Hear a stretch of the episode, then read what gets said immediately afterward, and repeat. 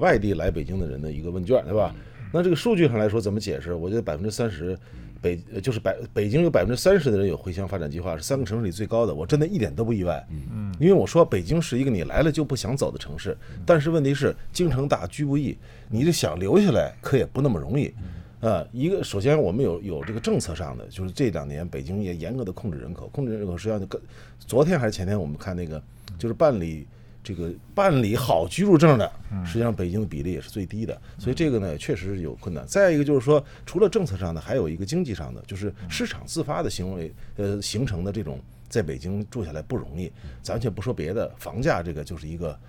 呃巨大的一个门槛儿。